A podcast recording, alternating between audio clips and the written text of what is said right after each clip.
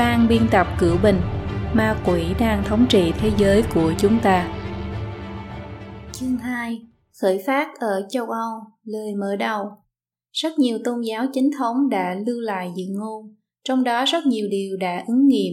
Hơn nữa đây không phải là hiện tượng chỉ thấy trong tôn giáo, còn có những tiên tri khác như cuốn các thế kỷ của Nostradamus, những dự ngôn truyền lại trong các nền văn hóa trên khắp thế giới như Hàn Quốc, Peru, còn ở Trung Quốc vào các đời Hán, Đường, Tống, Minh đều có các dự ngôn có hệ thống, độ chính xác của chúng khiến người ta phải kinh ngạc. Các dự ngôn này đã nói rõ một vấn đề rất sâu sắc, nghĩa là lịch sử không phải là một quá trình phát triển tự nhiên, mà ngược lại giống như một kịch bản đã được viết sẵn, xu thế phát triển của nó và các sự kiện trọng đại đều đã được an bài sẵn từ nhiều niên đại trước đây.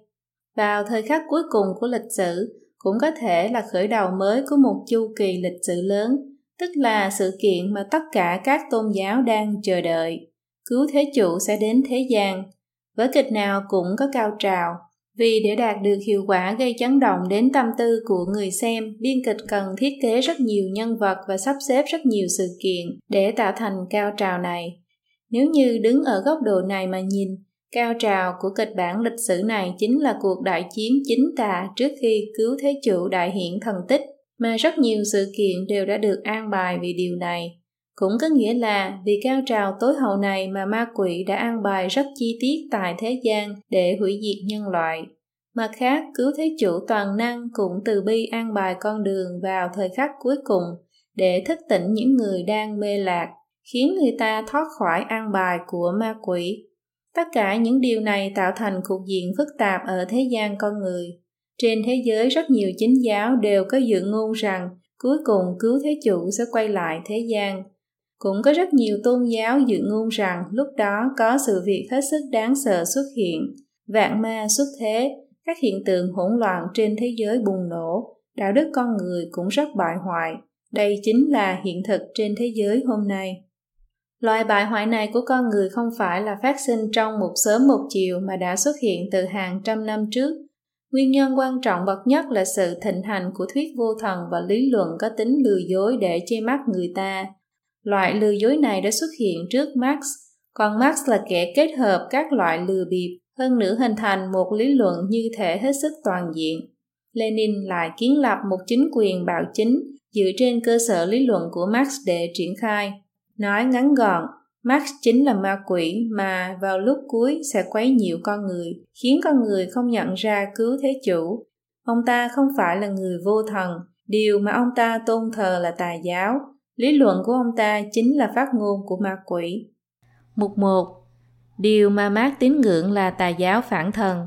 Trong đời, Marx đã xuất bản một lượng lớn sách, trong đó hai bộ được người ta biết đến rộng rãi nhất là Tuyên ngôn Đảng Cộng sản năm 1848 và Bộ Tư bản xuất bản từ năm 1867 đến 1894.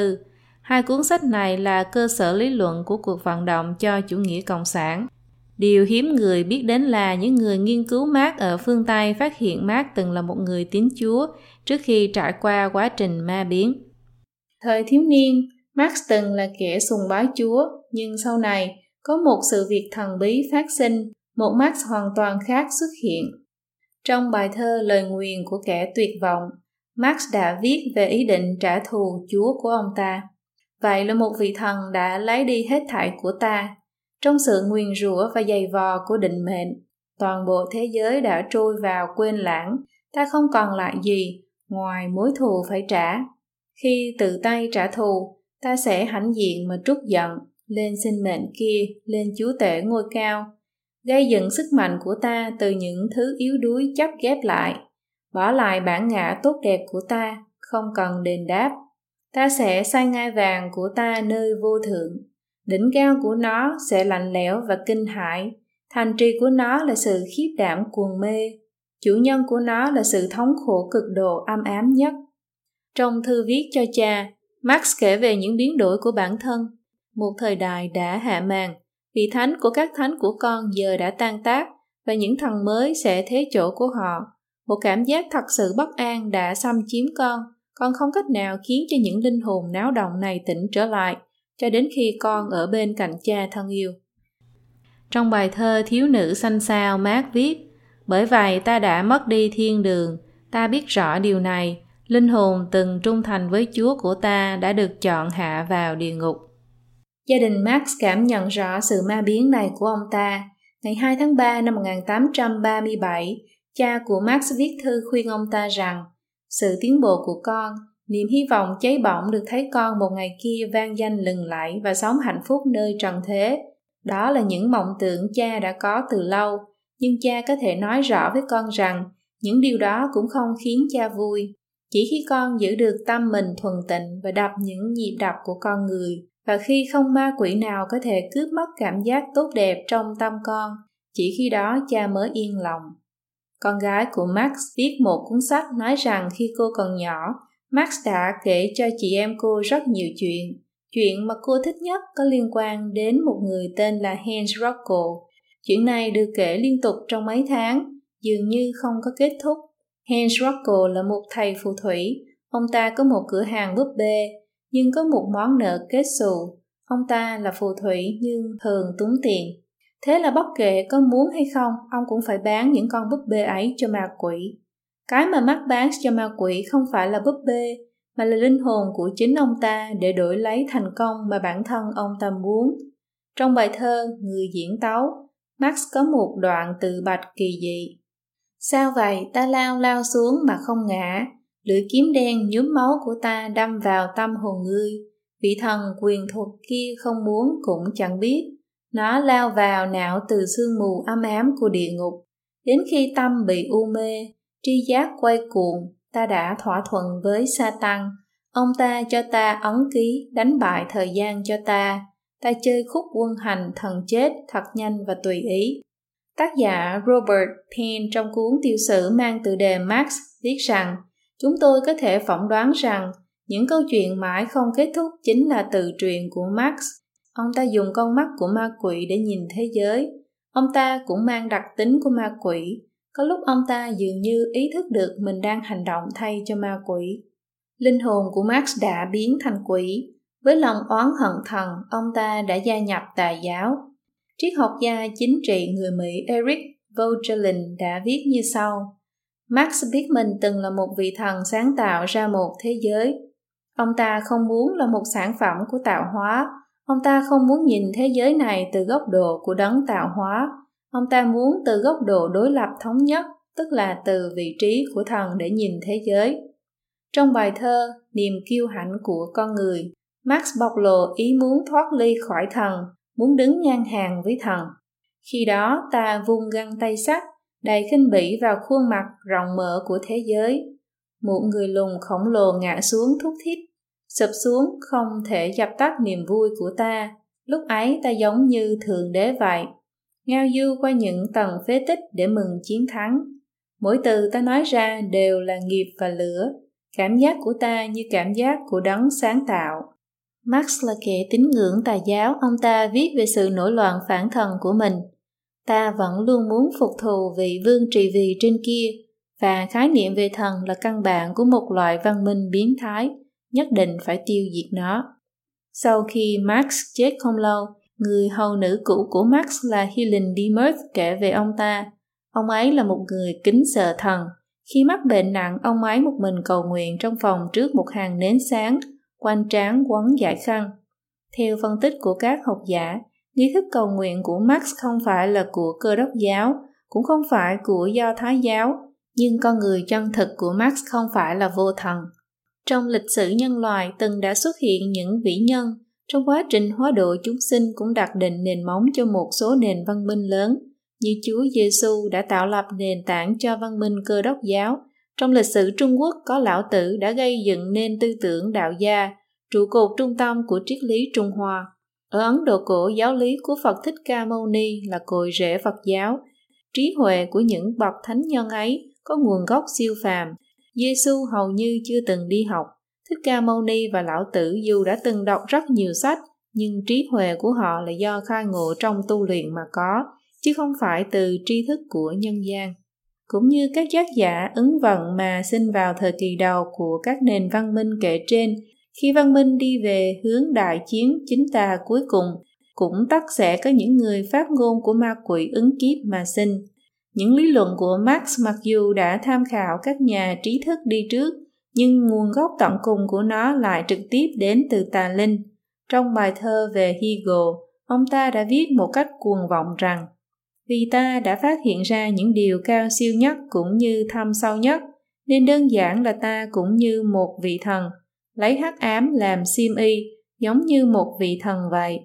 Dưới sự an bài của tà linh, mát xuống nhân gian sáng lập ra tà giáo cộng sản, lấy bại hoại đạo đức con người làm đường lối nhằm đạt mục đích, khiến con người rời xa và chống lại thần, cuối cùng từ đọa bản thân vĩnh viễn bị tiêu hủy trong địa ngục.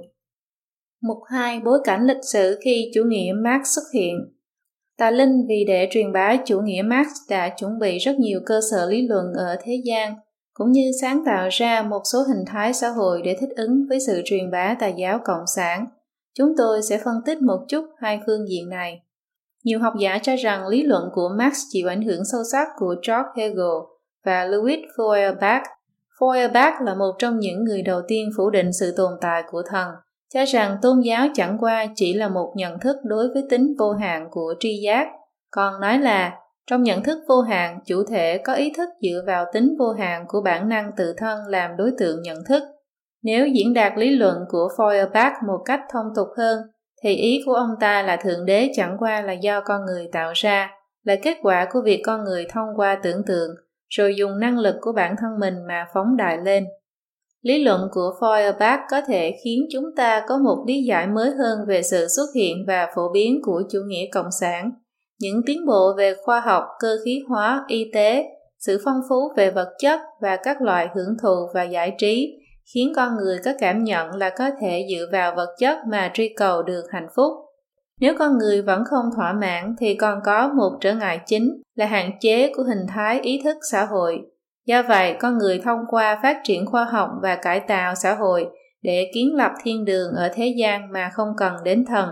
Đây cũng chính là thủ đoạn trọng yếu bậc nhất để tà giáo cộng sản khiến con người trở nên bại hoại và tin tưởng lý luận của tà giáo cộng sản. Feuerbach không phải là người đầu tiên bài xích cơ đốc giáo và Chúa. Ví dụ như David Strauss, trong cuốn sách của ông mang tên Cuộc đời của Giêsu xuất bản năm 1835, tỏ ra nghi ngờ tính chân thực của kinh thánh và thần tính của Giêsu. Cứ ngược dòng tìm kiếm như vậy, chúng ta thậm chí có thể truy ngược về phong trào khải mông thế kỷ 17-18, thậm chí đến thời kỳ cổ Hy Lạp. Nhưng đây không phải là mục đích của cuốn sách này. Cho dù tuyên ngôn đảng Cộng sản của Marx được viết sớm hơn cả thập kỷ so với cuốn nguồn gốc của các loài của Darwin, nhưng thiết tiến hóa của Darwin lại cung cấp cho Marx một căn cứ có vẻ khoa học. Nếu như tất cả các loài đều là phát sinh tự nhiên, là kết quả của chọn lọc tự nhiên, và con người chỉ đơn giản là sinh vật tiến hóa nhất, thì đã tự nhiên bài trừ đi vị trí của thần. Thiết tiến hóa có rất nhiều mâu thuẫn không thể bào chữa, thậm chí có trăm ngàn sơ hở đã được ghi chép. Song ở đây, do hạn chế về độ dài nên không thể phân tích cụ thể. Tháng 12 năm 1860, trong thư viết cho cộng sự Friedrich Engels, Marx khen ngợi cuốn quần gốc các loài như sau. Mặc dù cuốn sách này viết bằng tiếng Anh và còn sơ sài, nhưng nó đã cung cấp một cơ sở về lịch sử tự nhiên cho quan điểm của ông, chủ nghĩa duy vật lịch sử. Trong thư gửi triết học gia xã hội chủ nghĩa Ferdinand Lassalle vào tháng 1 năm 1862, Marx viết Cuốn sách của Darwin có ý nghĩa rất quan trọng và có thể dùng làm căn cứ khoa học tự nhiên cho đấu tranh giai cấp trong lịch sử. Viết tiến hóa trong lĩnh vực khoa học tự nhiên và chủ nghĩa duy vật trong lĩnh vực triết học đã cung cấp cho Marx hai công cụ lớn để mê hoặc nhân loại. Ngoài chuẩn bị lý luận ra xã hội trong thời gian Marx sống cũng trải qua sự thay đổi rất lớn. Năm 1769, động cơ hơi nước cải tiến của James Watt mở ra thời kỳ cách mạng công nghiệp lần thứ nhất – Châu Âu đi từ thủ công nghiệp gia đình lên đại công nghiệp cơ khí. Tiến bộ kỹ thuật trong nông nghiệp làm dư ra rất nhiều lao động lên thành phố tham gia sản xuất công nghiệp trong các nhà máy. Tự do buôn bán phát triển khiến cho sản phẩm có thể tiêu thụ ở các nơi. Cách mạng tài chính lại rót tiền cho cách mạng công nghiệp, khiến cho kết cấu xã hội phát sinh thay đổi sâu sắc.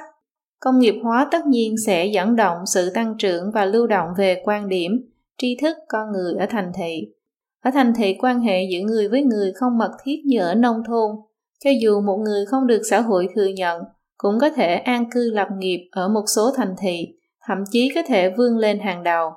Sau khi Mark bị trục xuất khỏi Đức thì lăn lộn ở Pháp và Bỉ, rồi sang London cư trú ở khu ở chuột.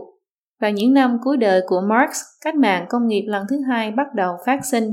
Điện lực, động cơ đốt trong và sản xuất hóa học nối nhau xuất hiện. Cùng với sự phát minh điện báo và điện thoại, thông tin cũng được truyền đi nhanh chóng thuận tiện. Mỗi khi xã hội biến động do nhân loại thiếu kinh nghiệm chưa thích ứng được với thực tiễn nên sẽ phát sinh các vấn đề như phân hóa giàu nghèo, khủng hoảng kinh tế, tạo điều kiện chín mùi để truyền bá ngôn luận của Marx, chỉ trích hình thái xã hội là đầy rẫy tội ác, nhất định phải triệt để đập nát. Đồng thời khoa học kỹ thuật mới lại tăng cường năng lực cải tạo tự nhiên và phóng đại sự ngạo mạn của con người. Điều cần nhấn mạnh nhiều lần ở đây là thay vì cho rằng những biến động xã hội và sự xu thế lý luận này dẫn đến sự xuất hiện và truyền bá của chủ nghĩa Marx, nên nhìn nhận những nhân tố này là kế hoạch của ma quỷ nhằm khuấy đảo xã hội nhân loại và truyền bá chủ nghĩa Marx. Mục 3. Cách mạng Pháp và chủ nghĩa Cộng sản Cách mạng Pháp năm 1789 có ảnh hưởng rất lớn và rộng khắp. Nó không chỉ lật đổ chế độ quân chủ, đảo lộn trật tự xã hội truyền thống mà còn khởi đầu một lớp quần chúng bạo động. Như Engels nói, cách mạng hiển nhiên là hình thức độc tài nhất. Nó là hành động của nhóm người này cưỡng chế nhóm người khác tiếp thu ý chí của mình bằng súng, lưỡi lê, đại bác, tức là phương thức độc tài nếu có. Và nếu như đảng chiến thắng không muốn mất đi thành quả đấu tranh, thì tất yếu phải duy trì quy tắc này bằng cách dùng vũ khí của nó mà tạo ra sự sợ hãi của kẻ phản kháng. Sau cách mạng Pháp, triều đại khủng bố của phái cầm quyền Jacobin làm mưa làm gió. Lãnh tụ của Jacobin là Maximilian Robespierre không chỉ đưa vua Louis thứ 16 lên đoạn đầu đài, mà còn hành quyết 70.000 người, trong đó đại đa số là hoàn toàn vô tội. Người đời sau viết trên bia mộ của Robespierre, Người nào đi qua đây, hãy cầu nguyện đừng có xót thương vì ta đã chết, vì nếu ta còn sống đến ngày này, thì ngươi sẽ phải thế chỗ của ta. Ba chính sách khủng bố mà phái Jacobin thực thi trong cách mạng Pháp đều rất giống với chính sách chuyên chế của đảng Cộng sản sau này. Đó là khủng bố chính trị, khủng bố kinh tế và khủng bố tôn giáo. Trước khi xảy ra việc sát hại nạn nhân chính trị dưới tay Lenin và Stalin, các phần tử cách mạng Pháp đã thành lập tòa án cách mạng và dựng lên đoạn đầu đài ở Paris và các nơi. Các ủy ban cách mạng quyết định tù nhân nào là có tội hay không, còn đặc phái viên của Công hội Quốc dân nắm quyền hành đối với các tiểu bang quân sự và hành chính. Những kẻ thân không manh áo hay giai cấp vô sản giữ địa vị giai cấp cách mạng cao nhất. Một ví dụ tiêu biểu là pháp lệnh tháng đồng cỏ, tức tháng thứ 9 trong lịch cách mạng Pháp số 22, có hiệu lực vào ngày 10 tháng 6 năm 1794. Theo pháp lệnh này, chế độ dự thẩm và biện hộ bị xóa bỏ, tất cả các biện pháp trừng phạt đều quy về tử hình. Nếu thiếu bằng chứng thì có thể lấy tin đồn, suy luận và quan điểm cá nhân để phán quyết. Việc ban hành pháp lệnh tháng đồng cỏ này khiến khủng bố mở rộng nghiêm trọng. Theo thống kê, trong toàn thời kỳ khủng bố, ước chừng có khoảng 300.000 đến 500.000 người bị coi là kẻ tình nghi và bị tù giam. Tương tự, khủng bố kinh tế của phái Jacobin cũng giống như chính sách của chủ nghĩa cộng sản thời chiến mà Lenin cho thực thi ở Nga.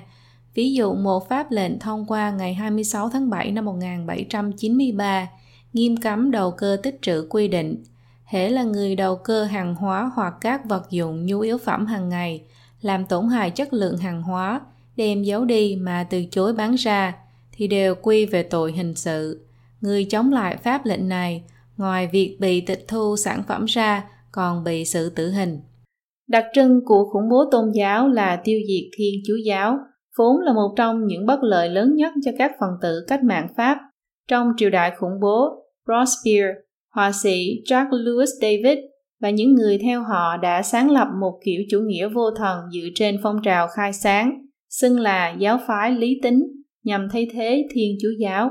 Ngày 5 tháng 10 năm 1793, Công hội Quốc dân bãi bỏ lịch cơ đốc giáo, đặt ra lịch Cộng hòa.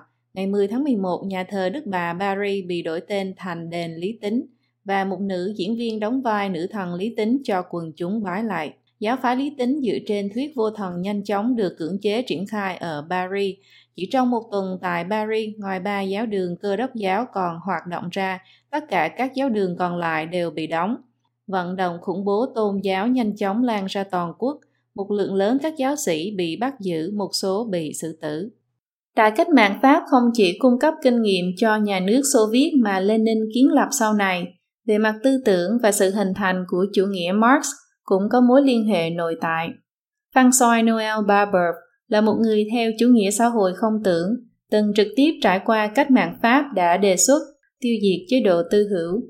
Marx tán dương Barber là nhà cộng sản đầu tiên. Trong thế kỷ 19, nước Pháp chịu ảnh hưởng sâu nặng của trào lưu tư tưởng xã hội chủ nghĩa. Dưới ảnh hưởng của tư tưởng Barber, một nhóm bí mật liên minh những kẻ lưu manh đã nhanh chóng khởi lên ở Paris. Thợ may Wilhelm Wakeling của Đức đã gia nhập nhóm này sau khi sang Pháp năm 1835. Dưới sự lãnh đạo của ông ta, Liên minh những kẻ lưu manh đã đổi tên thành Liên minh những người chính nghĩa. Tại cuộc họp thứ nhất vào tháng 6 năm 1847, Liên minh những người chính nghĩa và ban liên lạc cộng sản do Marx và Engels lập ra trước đó một năm đã mở cuộc họp chung và sáp nhập thành một, mang tên Liên minh Cộng sản. Tháng 2 năm 1848, Marx và Engels đã công bố văn kiện căn bản của cuộc vận động Cộng sản quốc tế, tuyên ngôn đảng Cộng sản. Cách mạng Pháp chỉ là điểm khởi đầu đưa châu Âu vào vòng hỗn loạn xã hội dai dẳng. Hết cuộc cách mạng này đến khởi nghĩa kia nổ ra liên miên khắp nơi. Từ cuối thời Napoleon, ảnh hưởng đến Tây Ban Nha, Hy Lạp, Bồ Đào Nha, Đức, nhiều vùng của Ý, Bỉ, Ba Lan đều bị cuốn vào trào lưu này. Đến năm 1848, cách mạng và chiến tranh lan ra khắp châu Âu. Sự hỗn loạn này đã trở thành môi trường tối ưu để chủ nghĩa cộng sản được truyền bá nhanh chóng. Năm 1864, Marx và những người khác đã lập ra Liên hiệp Công nhân Quốc tế, còn gọi là Quốc tế thứ nhất, tôn Marx làm lãnh tụ tinh thần của phong trào công nhân cộng sản. Là lãnh đạo có tầm ảnh hưởng của quốc tế thứ nhất, Marx một mặt ý đồ lập ra một nhóm hạch tâm gồm những phần tử cách mạng có kỷ luật nghiêm ngặt có thể vận động công nhân nổi dậy. Mặt khác, ông ta tìm lý do khai trừ những người bất đồng ý kiến ra khỏi tổ chức này. Mikhail Bakunin là người Nga đầu tiên có hứng thú với cách mạng và còn cuồng nhiệt tuyên truyền chủ nghĩa Marx, nhưng do năng lực lãnh đạo của ông ta hấp dẫn rất nhiều thành viên trong quốc tế thứ nhất nên bị Marx buộc tội là gián điệp cho Sa Hoàng và khai trừ khỏi quốc tế thứ nhất. Năm 1871, chi bộ Pháp của quốc tế thứ nhất đã phát động cuộc cách mạng cộng sản đầu tiên, Công xã Paris. Mục 4 Công xã Paris là khởi đầu của chủ nghĩa cộng sản. Công xã Paris ra đời sau khi Pháp thất bại trong chiến tranh Pháp phổ năm 1870. Mặc dù hoàng đế Napoleon thứ ba của Pháp đã tuyên bố đầu hàng, nhưng quân phổ vẫn vây khốn Paris Người phổ sau đó nhanh chóng rút đi nhưng nỗi nhục đầu hàng và những bất mãn đã tích lũy từ lâu của công nhân Pháp đối với chính phủ đã khiến cho cuộc nổi dậy nổi ra ở Paris. Cộng hòa thứ ba mới thành lập của Pháp rút lui về Versailles để thủ đô rơi vào tình trạng không người cầm quyền. Tháng 3 năm 1871, công xã Paris nổ ra với cuộc nổi loạn của đám lưu manh du côn vũ trang dưới sự lãnh đạo của những người xã hội chủ nghĩa cộng sản chủ nghĩa, chủ nghĩa vô chính phủ và đủ loại phần tử cấp tiến. Có lý luận của chủ nghĩa Marx nâng đỡ, có chi bộ Pháp của quốc tế thứ nhất trực tiếp tham dự. Họ vận động những người vô sản tiến hành cách mạng xã hội nhằm hủy hoại văn hóa truyền thống và cải biến chế độ chính trị kinh tế của xã hội. Sau cuộc thảm sát và phá hoại trên diện rộng này, một lượng lớn văn vật, tượng đài và tác phẩm nghệ thuật kiệt xuất ở Paris đã bị phá hủy một công nhân từng nhạo bán thế này. Tượng đài nhà hát, quán cà phê, phòng hòa nhạc đó thì có gì tốt với tôi chứ? Tôi làm gì có tiền mà đến những chỗ đó. Một nhân chứng thời đó cho biết, thật cay đắng xót xa và tàn nhẫn. Nó, công xã Paris, đúng là di sản đau lòng của cuộc cách mạng máu tanh năm 1789.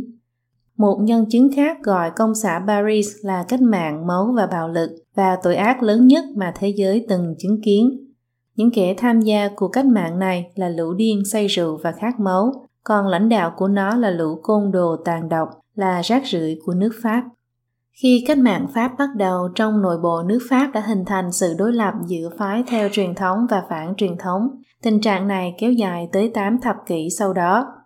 Chủ tịch danh dự của công xã Paris nói, nước Pháp có hai đường lối chung, một là đường lối hợp pháp, hai là đường lối chủ quyền phổ thông.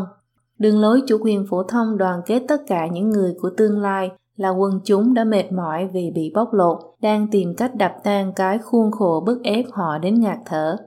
Sự cực đoan của công xã Paris phần nào bắt nguồn từ những ý tưởng đầy thù hận của Henry de Saint-Simon, một người theo chủ nghĩa xã hội không tưởng, cho rằng phúc lợi của một quốc gia phải tỷ lệ thuận với số công nhân.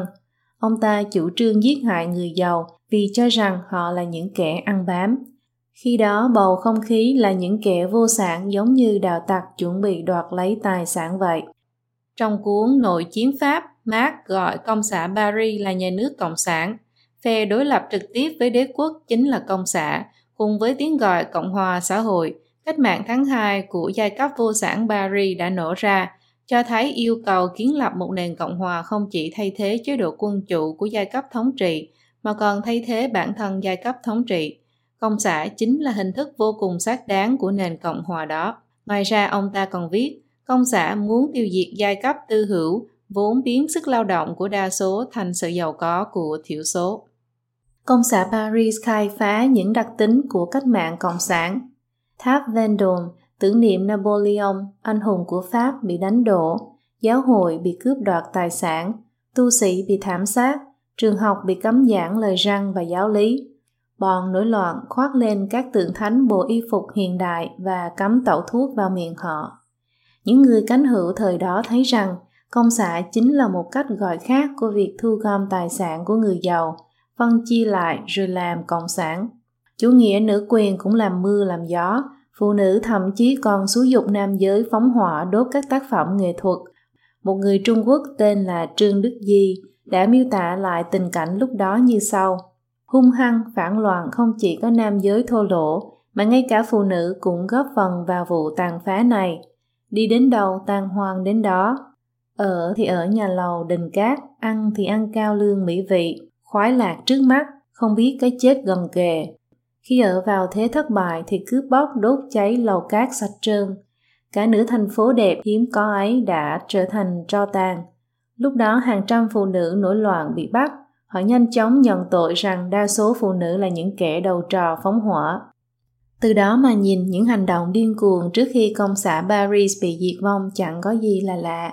Ngày 23 tháng 5 năm 1871, trước khi chính quyền của công xã bị công phá ở hàng phòng ngự cuối cùng, đã hạ lệnh đốt cháy cung điện Luxembourg, hiện là Thượng nghị viện Pháp, cung điện Tuileries, cung điện Louvre, nhà hát Paris, tòa thị chính Paris, Bộ Nội vụ, Bộ Tư pháp, Hoàng cung Paris và cả những tòa nhà cao cấp và các nhà hàng hào hoa ở hai bên đại lộ Champs-Élysées cũng bị phá hủy. Thà tiêu hủy những thứ này chứ không để lại cho kẻ địch. 7 giờ tối, các thành viên công xã mang theo dầu, nhựa đường và dầu thông phóng hỏa ở nhiều nơi.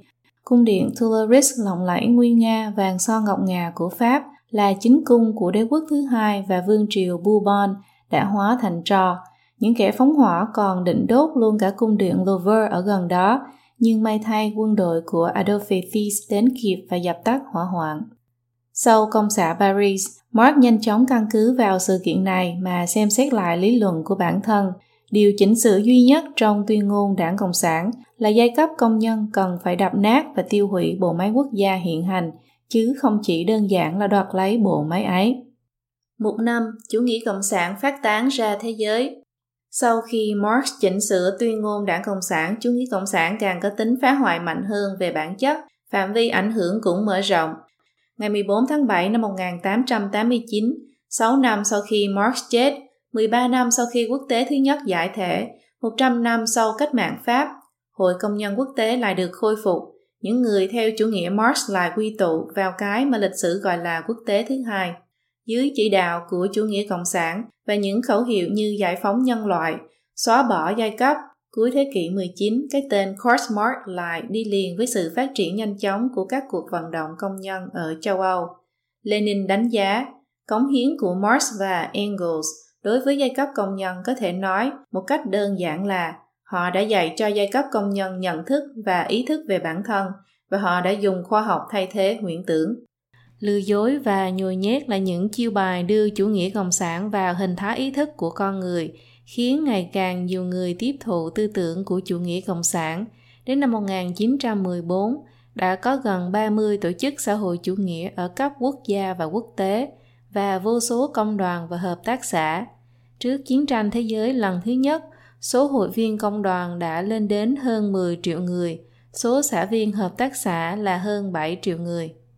Trong cuốn Làm sao để thay đổi thế giới, nhìn lại Marx và chủ nghĩa Marx, nhà sử học Eric Hobsbawm viết, ở những quốc gia châu Âu này, gần như toàn bộ tư tưởng xã hội, cho dù có động cơ chính trị như cuộc vận động xã hội chủ nghĩa hay vận động công nhân hay không, rõ ràng là đều chịu ảnh hưởng của Marx.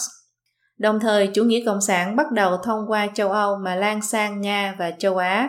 Từ năm 1886 đến 1890, Lenin đã nghiên cứu bộ tư bản của Marx. Trước đó ông ta đã bắt đầu phiên dịch tuyên ngôn đảng Cộng sản ra tiếng Nga.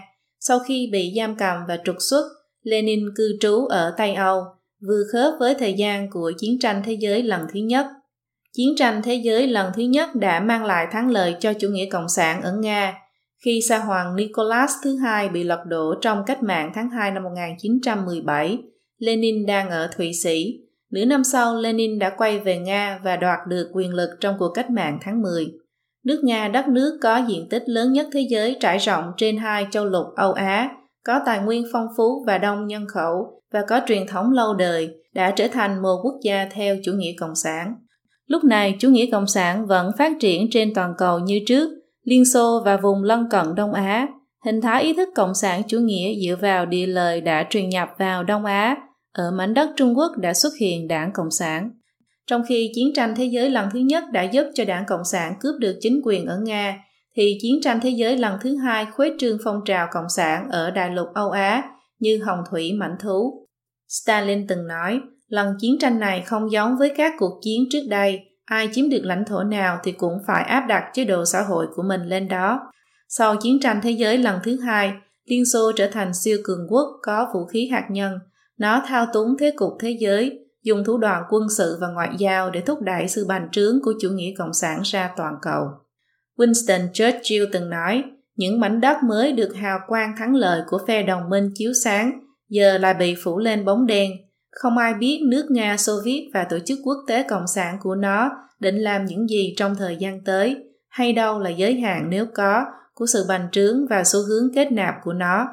Trong thời kỳ chiến tranh lạnh, Chủ nghĩa cộng sản có cơ sở ở khắp bốn châu lục lớn, thế giới tự do và phe cộng sản đối đầu kịch liệt.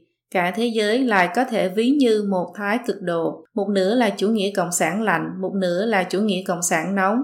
Các quốc gia của thế giới tự do, hình thức là chế độ dân chủ, nhưng về bản chất đã dần chuyển sang chế độ xã hội chủ nghĩa, tức giai đoạn sơ cấp của chủ nghĩa cộng sản.